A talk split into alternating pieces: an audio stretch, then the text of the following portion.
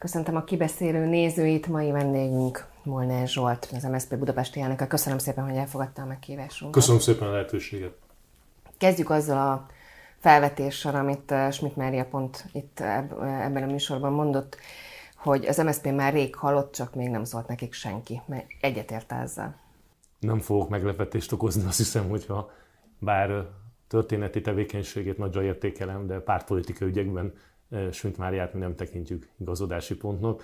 Egy másik hasonlatot mondanék, a Magyar Szocialista Párt olyan, mint egy főnix madár, hamvaiból, poraiból mindig újjászületik, és emögött egy választói akarat van, hiszen ha megnézzük, hogy az előválasztásokon és a választásokon az MSZP jelöltjei, akik persze volt, amikor közös jelöltek voltak, volt, amikor az MSZP párbeszéd jelöltjei voltak az előválasztáson, azok igenis jól szerepeltek, tehát valós versenyben lényegesen jobb a helyzet, mint amit néha a közménykutatók mutatnak, amelyek ugye egy passzív állapotot rögzítenek. Ezzel együtt természetesen tisztában vagyunk azzal, hogy van mit dolgoznunk, és van mit tennünk azért, hogy Schmidt Máriának és másnak ne jusson eszébe ilyen mondatot mondani.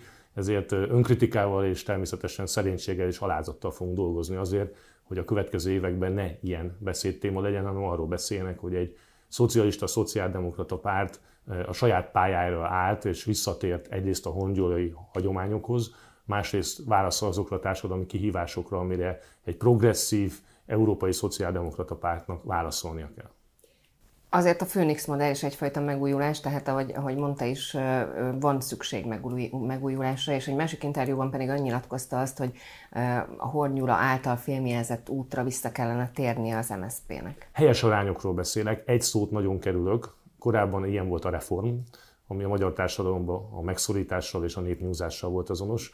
A megújulás az általában egy olyan szlogen, ami már súlyosan elkopott az elmúlt időszakban, de változtatni kell, változás kell. És itt én elsősorban tartalmi változásról beszélek, hiszen ha megnézzük azt, hogy mi történt az elmúlt években, különösen amikor az összefogás cél helyett eszközzé vált, illetve fordítva, cél lett az eszköz helyett, a munkásmozgalom hőskorszakát tudnám idézni a Bernsteini gondolatokat, amikor maga a mozgalom volt minden, és a cél tulajdonképpen semmi. Ez történt, és ezért valójában az összefogás és a pártok együttműködése az egy olyan jövőképé vált, ami a tartalmat, különösen a baloldali tartalmat, és ennyiben lehet igaz a Schmidt Máriának, hogy azok a baloldali értékek és baloldali tartalmak kivesztek az összefogás, az együttműködés a szövetség politikájából, és a Magyar Szocialista Párt is nagyon sokat adott föl önmagából az elmúlt években azért, hogy besimuljon ebbe az összefogásba, aminek nem volt alternatívája, rögtön szeretném mondani, hiszen ebben a választási rendszerben a győzelem elviesét ez kínálta, de túl sok önfeladással járt, és ezért mondom, hogy vissza kell térni arra a pályára, amikor Hongyula szót értett a kis emberekkel, amikor hitelesen baloldali gondolatokat tudott kifejezni, de természetesen a 90-es éveket nem játszhatjuk újra, hiszen olyan kihívások vannak, a, amelyek nem egy az egyben vetítik azt az utat, mint hogy Kétli Annához sem tudunk visszatérni, aki egy szellemi elődje, egy, egy, egy mintaképet tud lenni egy, egy modern baloldali gondolkodásnak is. Miben ö, adta fel magát az MSZP? Miben érzékelhető ez az önfeladás? Egyrészt a karakterképzésben is, hiszen az együttműködésnek és az összefogásnak, és annak különösen a tartalmi összerakásában kimaradtak azok a klasszikus Hongyulára is visszavezető, de korábbi szociáldemokrata gondolatok, hiszen nem a bérből fizetésből élők kerültek a fókuszban, nem a jövedelmi és szociális biztonságot megalapozó kérdések kerültek a fókuszba ebben a kampányban és az összefogásban, hanem közjogi kérdések, olyan gazdaságpolitikai elképzelések, feltétel nélküli támogatása az egykulcsos adórendszernek, amelyek nem voltak rendben, és a Magyar Szocialista Párt azért, hogy a győzelem esélyét megteremtsük, és hogy ne kibeszélő só legyen egy kampány, ezért rengeteg önfeladással és kompromisszummal ment bele ebbe az együttműködésbe, ami nem hozta meg a várt eredményt. Mi azt az elvet követtük, hogy ha valamit nem tudtunk támogatni, akkor hallgattunk, mert voltak olyan javaslatok, intézkedések, amelyek inkább a liberális gazdaságpolitikán alapultak. Ezektől el kell szabadnia. Hát a, rögtön említettem, ilyen az egykulcsos adórendszernek a feltétel nélküli támogatása. Ellenpélda, amikor az alapjövedelemről beszélünk, az egy olyan kérdés, amelyet meg kell nyitni a magyar társadalomba, hogy a teljes foglalkoztatás irányába indulunk el, vagy pedig az alapjövedelem irányába. Mind a kettő baloldali kérdés, de egyik sem került a fókuszába egy ilyen kampánynak. És ilyen a nyugdíjak kérdése is. Teljesen világos, hogy a mai gazdasági változásoknak az elsődleges vesztesei a nyugdíjasok, hiszen nekik rettentő nehézé vált az életük, kevésbé hallatszik az ő hangjuk, mi az ő lelkiismeretük is leszünk a, a jövőben. Ezért mondom azt, hogy vissza kell térni ezekhez a hagyományokhoz, viszont újdonság erejével kell kommunikálni, más szókészlettel, más gondolatvilággal, hiszen nem tudjuk újraélni sem a 90-es éveket, sem a 20-as, 30-as évek két Lianna által félmjelzett gondolatait, de őt szellemi örökösünknek tudjuk tekinteni. Hongyulát meg abban az értelemben, ahogy a 90-es években politizált, tehát amikor én Hongyulát mintaképnek tekintem, akkor én erről a szociáldemokrata európer politikusról beszélek, akit a 90-es években megismertünk, és nyilván nem a korábbi politikai tevékenységek gondolok elsősorban, amely a 60-as években volt. Igen, ez lett volna az egyik kérdésem, hogy Hornyura a párton belül is elég megosztó volt akkoriban is. Mekkora most az ön támogatottsága ezzel a gondolatisággal? Azt gondolom, hogy akik együtt dolgoztak vele, és azokat a sikereket átélték, amelyekhez ő vezette ezt a pártot, és itt nem csak arról a választási győzelemről beszélünk, ami 94-ben bekövetkezett, hanem azokról az értékrendi változásokról, amelyik az Európai Uniós és NATO tagság megszerzésére vezető úton Hongyóra elévülhetetlen érdemeket szerzett, és ezzel párhuzamosan egy nagyon érdekes másik jelenség volt, ami szintén nagyon fontos nekem a nemzetpolitikai kérdésekben is. Hongyula történelmi egyházakkal és a határon túli magyarsággal is nagyon jó kapcsolatot ápolt, és sajnos a Magyar Szocialista Párt erről az útról utána letért, ilyen értelemben is vissza kell e, térni erre az útra. Van támogatottsága ennek a gondolkodásmódnak. Nyilván, és itt még egyszer hangsúlyozom, nem lehet egy az egyben e, újra játszani a 90-es éveket, és egy Gyula bérlettel e, megoldani ezt a kérdést, de az a szociális érzékenység és az a közérthető kommunikáció, amit Hongyula gyakorolt, az etalon most minnyájunk számára. És bocsánat, még egy utolsó, az európai politikában is, hát Hongyula az európai elfogadottságát tekintve torony magasan előzte a közép-kelet-európai politikusokat az akkori 90-es években, akármelyik volt szovjet utódállam, vagy akármelyik KGST Varsói Szerződés országról beszélünk, Hongyulának Helmut Kohl barátja volt, amit azért kevés baloldali, még az előző rendszerből érkező politikus mondhatott el, hiszen ha valaki antikommunista volt, akkor Helmut Kohlról ezt el lehet mondani. A választásokra egy picit visszatérve, kezdjük talán a programnál, ugye, amit ön is említett néhány programpontot. Mégis talán ezek a tartalmi elemek elvesztek a mögött, hogy szinte olyan volt, mintha az összefogás maga lett volna a kampány. Ez, Ez pontosan van sajnos így történt, minden erőfeszítésünk ellen, és ezért is mondtam ezt a Bernstein idézetet, ami magát az összefogást, azt a tartalomnak, a célnak, a végeredménynek tekintette, és a választók ezt nem így látták sajnos. Mindent elkövettünk, hogy tartalmat vigyünk bele, de az előválasztások elhúzódása, a hat párt programalkotása, ami nagyon nehezen jutott dűlőre a miniszterelnök jelölti stábbal. Hogy az utolsó pillanatban is még a programon dolgoztunk, amikor már régen zajlott a kampány. Ezek sajnos azt mutatták, hogy a, az összefogás az tulajdonképpen letudottnak tekintette a fő kérdéseket azzal, hogy nagy nehezen 2010 után 22-re létrejött az egy lista, egy miniszterelnök, közös lista, előválasztás, tehát ezek a nagyon fontos logisztikai, technikai kérdések teljesen elvitték a fókuszt arról, hogy milyen Magyarországot szeretnénk, és miért lesz jobb Nyéklátházán vagy Barcson fölkelni reggel, amikor Márkizaj Péter vezetésével ez az összefogás együttműködés alakít kormányt. Erről sokkal kevesebbet beszéltünk, mint ezekről az összefogásnak a technikai nehézségeiről, és önmagában letudottnak tartottunk rengeteg kérdést azáltal, hogy végre sikerült. Emblematikusan van valaki, akit mondhatjuk így hibáztat a vereségért? Én a láncreakció elméletben hiszek, ami azt jelenti, hogy több ok vezetett a vereség arányához, ha valakit hibáztatni kell, akkor az a Fidesz-KDNP, aki sajnos kihasználta a gyengeségét az ellenzéknek, és rettentő jó kommunikációval a háborús helyzetet tekintve baloldali szavazókat bizonytalanított el, volt jobbik szavazókat állított a maga oldalára, de ez a hibáztatás természetesen ironikus, hiszen ők a saját céljaikon küzdöttek. A mi oldalunkon természetesen hiba volt az időzítés, ez a pártok hibája volt, hogy őszre tolódott az előválasztás, aztán hiba volt Karácsony Gergelynek a hezitálása, amikor nem belső meggyőződésből, vagy nem elég belső meggyőződésből állt bele ebbe az előválasztásba, majd visszalépett. Aztán hiba volt, hogy Márkizaj Péter stábia eh, kevésbé hallgatott azokra a rutinos politikusokra és elemzőkre, kommunikációs szakemberekre, akik eh, már bírtak olyan tapasztalattal egy kampányban, hogy mik a veszélyei annak, ha valaki túl szerepli magát. Aztán természetesen probléma volt, hogy a pártok között az egység eh, nem kellő mértékben jött létre.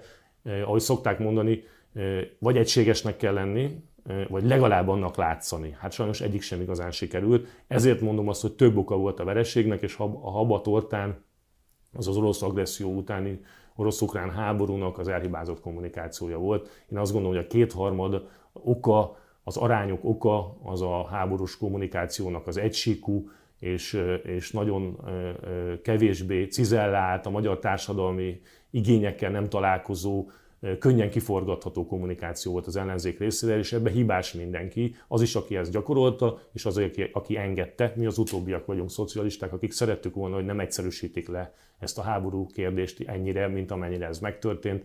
Mi is abban hittünk, hogy a magyar társadalomnak a legfontosabb üzenete az, hogy Magyarország ebből a háborúból mindenképpen maradjon ki. Nem sikerült ezt a célunkat teljesíteni. Viszont ha ezt mondják, akkor tulajdonképpen egyeztek volna a kormányzati kommunikációval. Van olyan kérdés, és egy interjúban mondtam is azt, hogy kétszer kettő, akkor is lehet négy, hogyha ezt Fidesz, Orbán Viktor vagy Donald Trump mondja, hogy mondjak ilyen a baloldal számára elrettentő példákat, nem értettük meg azt, hogy a, a béke iránti vágy és a fizikai biztonság, hiszen itt már nem is szellemi biztonságról, még csak nem is anyagi biztonságról, fizikai biztonságról beszélünk, hogy ne játszódjon újra mondjuk a Stalingrad című film, ami ugye Mariupolban, ha valaki nézi, mi történt, vagy más ukrán városokban, amelyek most már nem egzotikus környezetben zajlanak, nem távoli időben, hanem a balkáni háborúk legrosszabb pillanatait időző eseménysorokat láthattunk. Sajnos azt kell, hogy mondan, azt kell mondanom, hogy ebben a helyzetben, abban, hogy Magyarország minden körülmények között kimarad ebből a háborúból, és a béke garantálása az első feladat, ebben ha fájó szívvel is, de egyet kellett volna érteni mindenkivel, kell a kormányjal is, hogy ez a fő cél. Természetesen értékrendileg nagy különbség van a között, hogy a mi kimaradásunk az ellenzék részéről nem változtat az euróatlanti elköteleződésen, azon a szolidaritáson, ami, ami a, a szenvedő fél irányában van. Ennek az őszintességében kételkedünk egy kicsit a kormány részéről, hogy ők ezt így gondolták-e. Mi ezt őszintén gondoltuk volna így, de azon nem változtatott volna, hogy a háborúból mindenképpen még látszatát is kerülve eh, ki kell úgy maradni, hogy nem lehet fegyverszállítás. Még akkor sem Márkizaj Péter nem azt mondta, hogy fegyvereket szállítunk, de lehetett úgy érteni. És ez sajnos habatortán volt a Fidesz számára, nekünk meg egy újabb eh, nagy-nagy szög a koporsunkba kétharmados vereség irányába. Azt összefogásban, amikor mondjuk egy ilyen témát megtárgyaltak, akkor kin múlt a végső döntés, kin múlt az, hogy a végső pontot, vagy a végső kommunikáció az hogyan zajlik? Hát nehéz elkerülni az első számú kommunikátor, az a miniszterelnök jelöltnek a ilyen típusú felelősségét és egyben lehetőségét, de igazságtalan csak őt okolni, hiszen a pártok egy része is versenyt futott a, a, ennek a kommunikációnak a, a kiélezésében, ami mindent leegyszerűsítve Putyin bérencezés, az orosz, szovjet és kommunista fogalmak teljes zűrzavara volt ilyen téren. Ebben, ebben a pártok egy része, a kommunikációs tanácsadók és sajnos végül a miniszterelnök előtt is belesodródott, próbáltunk fékek lenni ebben a folyamatban, de mondom, nem önfelmentésként, hiszen pontosan minket is ugyanannyi felelősség terhel, hiszen osztottuk a fő dolog sorsát, hogy ilyen jogi nyelvet mondjak, hiszen nem lehet megkülönböztetni ilyen értelemben a, a pártokat ebben, de ezen túl majd meg kell különböztetni. Tehát az az út véget ért, hogy egybe mosódik minden ilyen kérdés, hiszen az összefogás hajója az fölborult, a kapitány és a pártok nagy nehezen, de kievickeltek a partra, de ugyanúgy, ugyanabban a hajóba újra elindulni nem lehet, ez az én személyes álláspontom. Egy nevet nem említett, Gyurcsány Ferencét. Gyurcsány Ferencet nagyon népszerű mindig összefüggésbe hozni mindennel. A kormányzati kommunikációnak ez fő célja, hogy leegyszerűsítse. Én, Én nem, nem látom, kérdeztem. Én személyesen azt gondolom, hogy ezt mindig a választókra kell bízni. Az valószínűsíthető, hogy Gyurcsány Ferenc nem a legnépszerűbb politikusok közé tartozik, de egy viszonylag erős ellenzéki oldalon erős, bár nem kétségtelenül domináns, de erős pártot épített az elmúlt eh, években. Eh, nagyon nehéz azt mondani, hogy neki szerepe lehetett abban, vagy mekkora szerepe lehetett abban, hogy az a vereség bekövetkezett. Eh, ezért azt gondolom, hogy ezt abszolút a választókra kell bízni, és a következő évek választ adnak, hogy kinek hol a helye a politikában. Jó, nézzük a jövőt.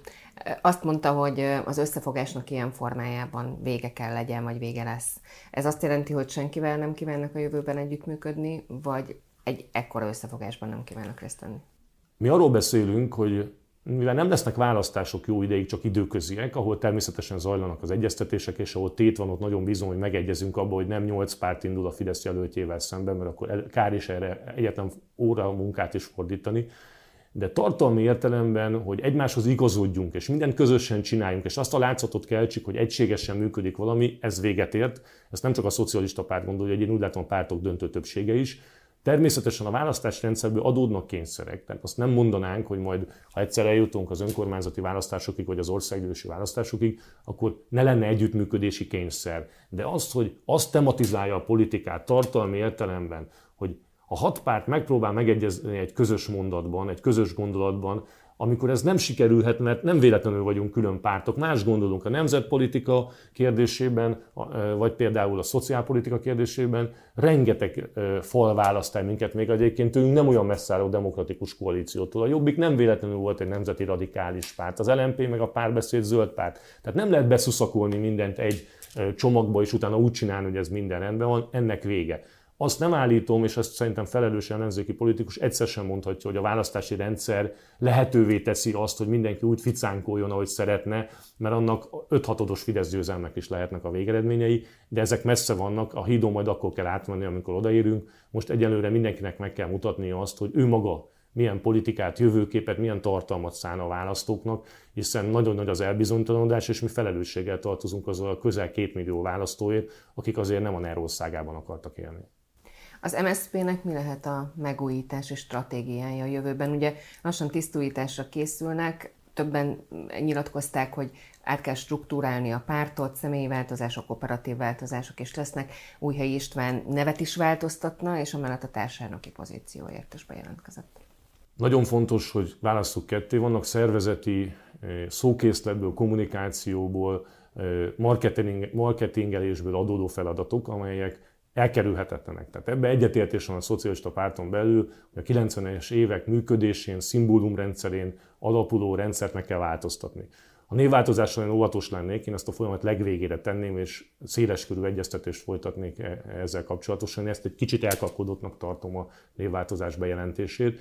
Nem kizárható, hogy a folyamat vége ez lesz, de én a tartalmi kérdésekre teszem a fő hangsúlyt, az, hogy mit jelent az a szociáldemokrácia, mit jelent az a típusú baloldali felelősségvállalás egy elszengényedő társadalomban, egy olyan kelet-közép-európai világban, ahol a, a volt KGST és Varsói szerződésnek a, a hagyományai, bizonyos társadalmi struktúrák még nem bomlottak le, még nem dőlt el az, hogy kulturálisan hova tartozunk, formailag persze EU és NATO tagállam vagyunk. Én azt gondolom, hogy egy, egy baloldali pártnak ezekre a kérdésekre kell választ adni, hogy tisztességes nyugdíjból meg lehessen élni, és hogy például angolul ne csak azok tudjanak megtanulni, akik külön órát tudnak fizetni, és a Balatonhoz jussanak el azok a diákok is, akik a lakótelepen még nem hagyták el a betondzsungelt. Én azt gondolom, hogy elsősorban ez a feladat. Én arra készülök, hogy egy csapatjátékban egy ilyen programot kínáljak majd, és természetesen az őszi tisztújítás a személyi kérdéseket eldönti, de borzasztó egyszerűsítés lenne személyi kérdésekre butítani a tartalmi ügyeket mégis azért próbáljuk meg egy picit, ha nem is butítani, de egy picit felvázolni, hogy mik azok a strukturális változások, amit mindenképpen úgy gondolja, hogy fontos.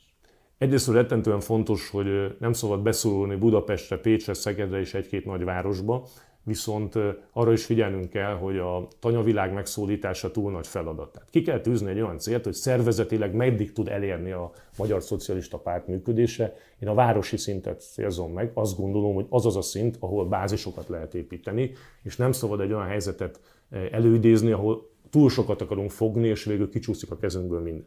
A másik a kommunikációs gépezet, amely láthatóan a Magyar Szocialista Pártnál mindig túl sok egyeztetésen, lassú reakción alapul, föl kell gyorsítani, és az online kommunikációt sokkal hatékonyabbá kell tenni.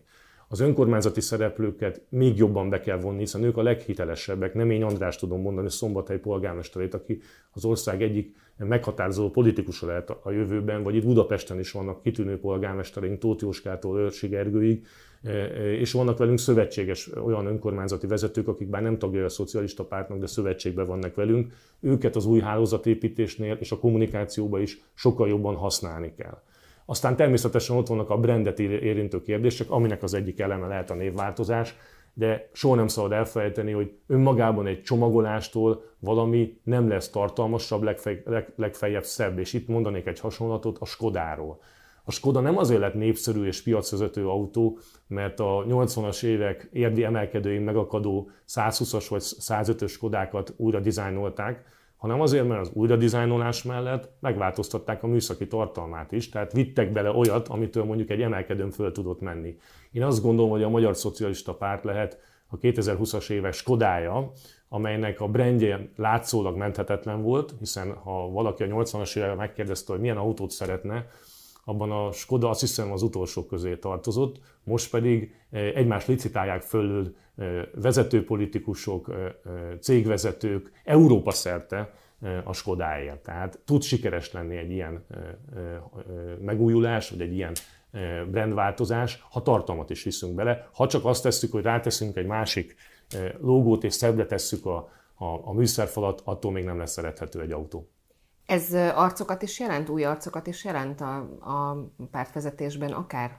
Természetesen új arcokra is szükség van, de itt mindig a helyes arányt annyiban meg kell találni, hogy mennyire fogadókész a párt arra, hogy olyan vezetői is legyenek, akik még kevésbé beágyazottak, Más szempontból a társadalomnak meg azt kell üzenni, hogy nem tud változatlanul menni minden tovább úgy, mintha mi se történt volna. Ennek a helyes arányát kell megtalálni. Azt gondolom, hogy a médiában új szereplőkkel is kell jelentkezni a Magyar Szocialista Pártnak, és én bízom, hogy lesznek olyan fiatal vagy kevésbé fiatal, hölgy vagy férfi, ambiciózus, akár nem budapesti politikusok is, akik fontos szerepet vállalnak egybe, ebben, de sose felejtsük el, ez akkor ér valamit, ha ez csapatjáték egy pillanatig sem vált senki részéről man show-vá, ennek egy olyan csapatjátékkel kell válni, ahol tudni kell, hogy a barszán jobb szár mit csinál, ahol a védekezés támadás helyes arányát meg kell találni, és ahol a kispadon ülők is megtaláljuk a helyüket, a csapatkapitány is, elnézést kérek a sok foci hasonlatért. Unger Péter azt mondta, hogy a, az ellenzék egy szűk budapesti elitnek e, politizál, és ugye ön az MSZP budapesti elnökeként is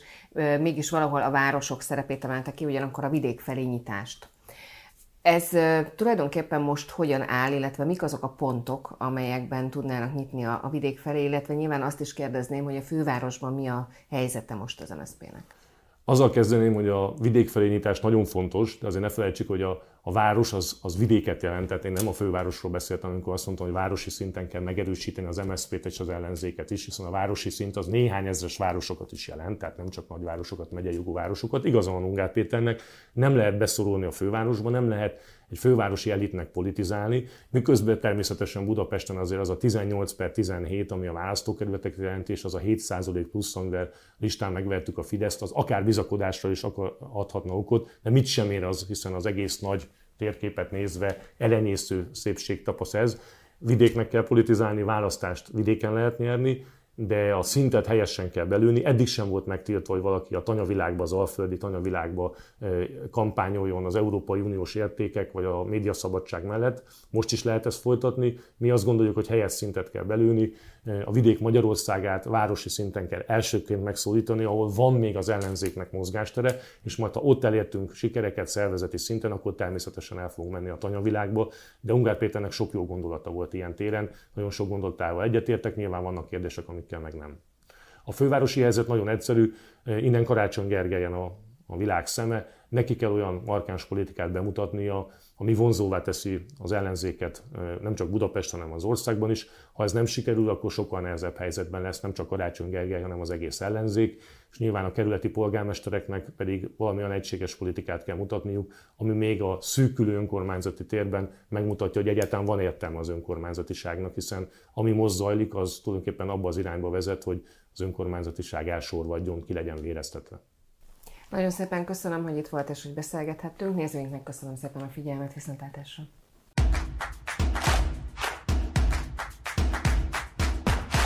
A műsor a Béton partnere.